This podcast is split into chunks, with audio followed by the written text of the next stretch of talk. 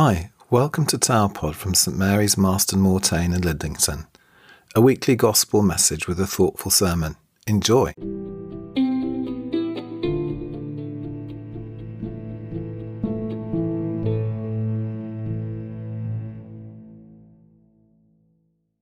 Then the sign of the Son of Man will appear in heaven, and then all the tribes of the earth will mourn, and they will see the Son of Man coming on the clouds of heaven with power and great glory. And he will send out his angels with a loud trumpet call, and they will gather his elect from the four winds, from one end of heaven to the other. From the fig tree, learn its lesson. As soon as its branch becomes tender and puts forth its leaves, you know that summer is near.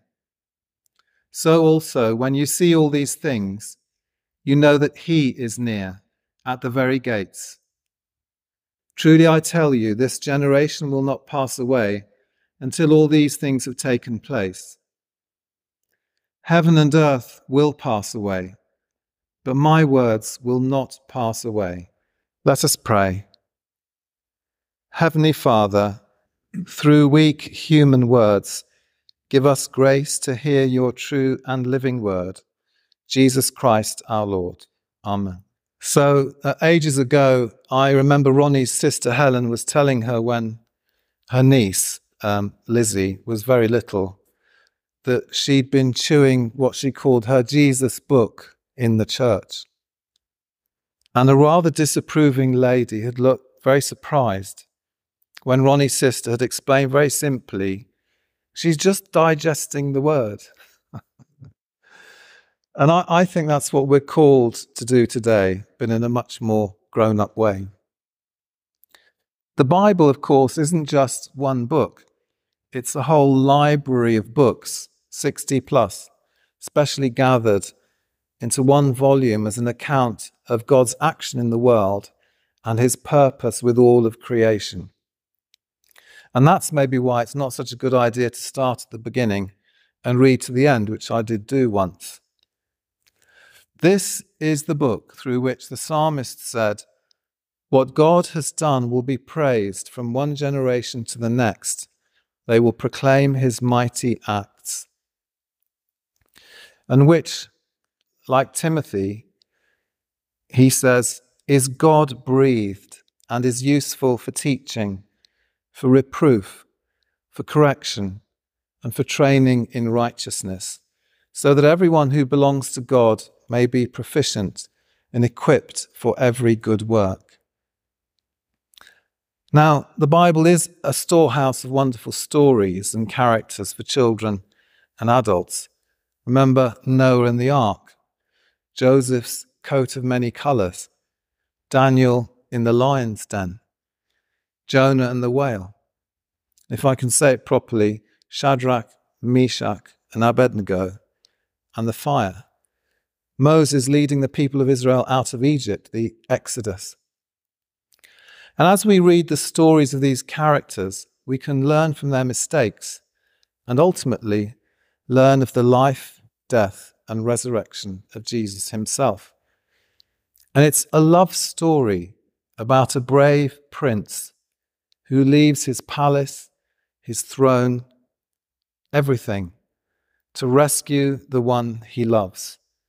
The story of how God loves his children and comes to rescue them.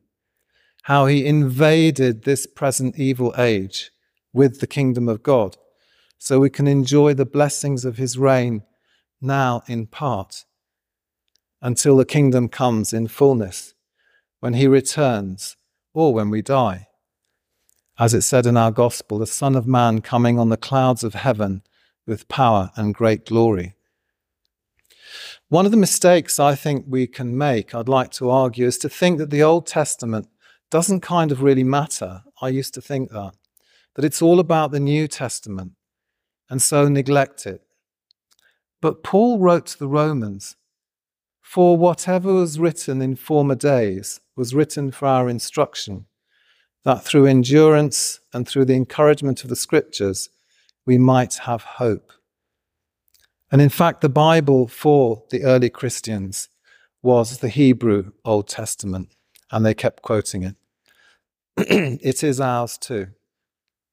You can walk with Moses and learn about leadership. You can walk with David and see how he relates to his boss being an enemy.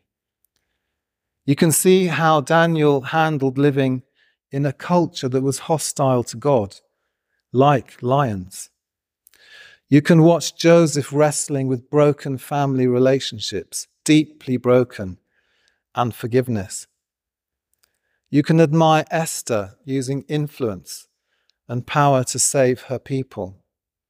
You can see how Mary undoes the mistake of Eve. You can see how to handle being your own worst enemy from Peter. There's so much. The Bible is also, though, not just something to kind of see mistakes and learn from. It's a treasury of insight as to who we actually are. As we read it and let God's word dwell in us, over time, it takes time, we come to understand our true identity. Like Cinderella, you know, she didn't know her true identity until the end of the story. We are sons and daughters of the King. And so we can live out of that when we fully understand that and it's worked its magic spiritually in us. We are the fearfully and wonderfully made creatures of a God who loves us and gives us a purpose and a destiny. There are so many texts that tell us that. And so I'm going to read through a few now, and feel free to add in your own name if you wish as I read some of them. God formed me, Andrew, in the womb. Psalm 139. God made me in his own image. Genesis.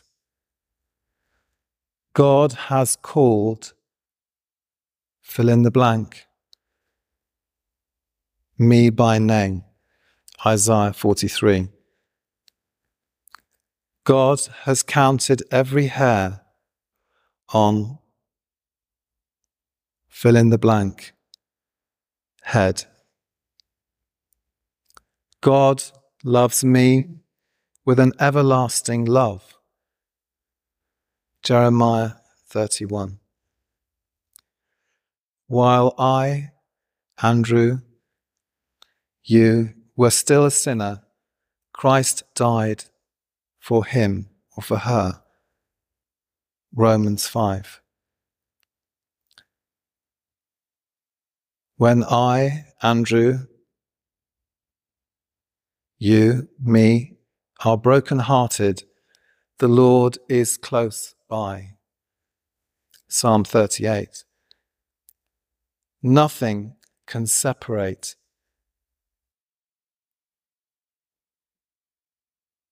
from the love of God in Christ Jesus.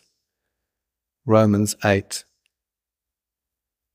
One day, God will wipe away every tear from my eyes. Surely I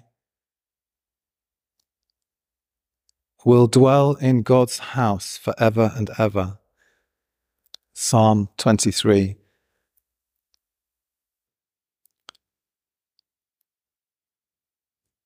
And the Word of God in the Bible calls us to heartfelt repentance, as it did the people who wept when they heard God's Word, as you'll see on your sheets in our first reading.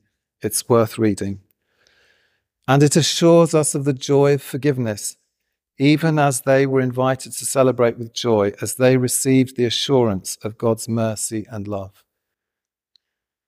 The Bible is a refuge in times of trouble, like our tower probably was.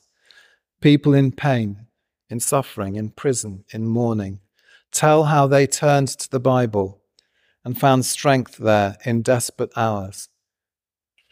I overcame a big hurdle in my life just by reading John's first letter over and over again over a period of months. That was all I did.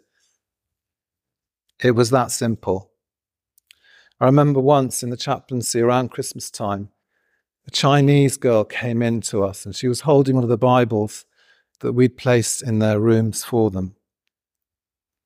And um, she took the Bible and she showed us the Bible and she said, I think God's speaking to me. And she turned to this page in the Old Testament and I began to read. And it was full of some of the passages, you know, about war or, you know, whatever it is, people being killed. And I was quite desperate and I sort of prayed a quick arrow prayer Lord, you know, what is it she's showing me? and then I came to something about giving to God. I said, Well, because she was puzzled. I said, Is this, is this the bit? Is this what you think God's saying to you? She said, Yes. I said, What do you think he's saying to you? She said, I think he wants me to give myself to him. And so Yan Yan, who was our Chinese chaplain and could speak the language, then spent half an hour talking to her and praying with her. And she came out of our prayer room a new Christian. She went on to study the Bible with a Chinese lecturer in the university. God spoke to her through the Bible so powerfully that she was led to leave her room and come and talk to strangers and ask for guidance. The Bible tells us all about God's re- dealings with people, but more than that, it tells us about God Himself and His love for us.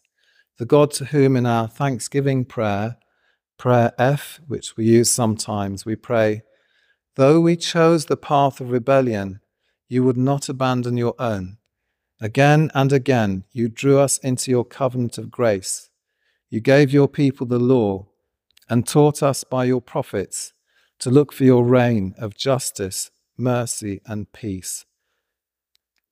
The God who, as John wrote, so loved the world that he gave his one and only Son, that whoever believes in him shall not perish, but have eternal life. Offering life, so full of good things.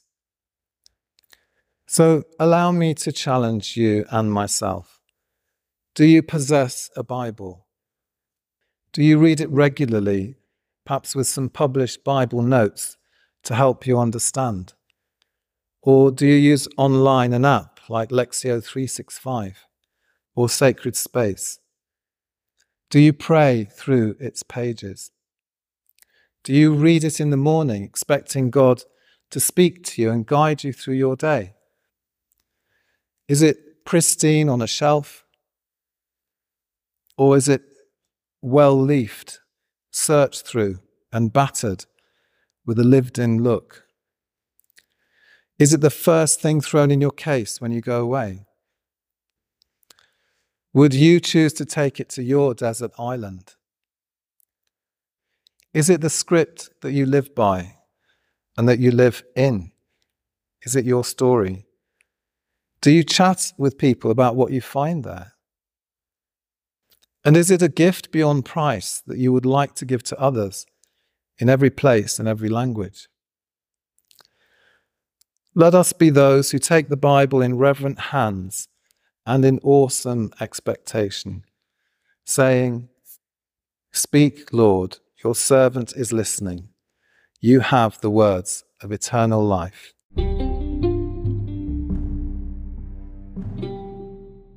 Thanks for listening to TowerPod. I hope you enjoyed it.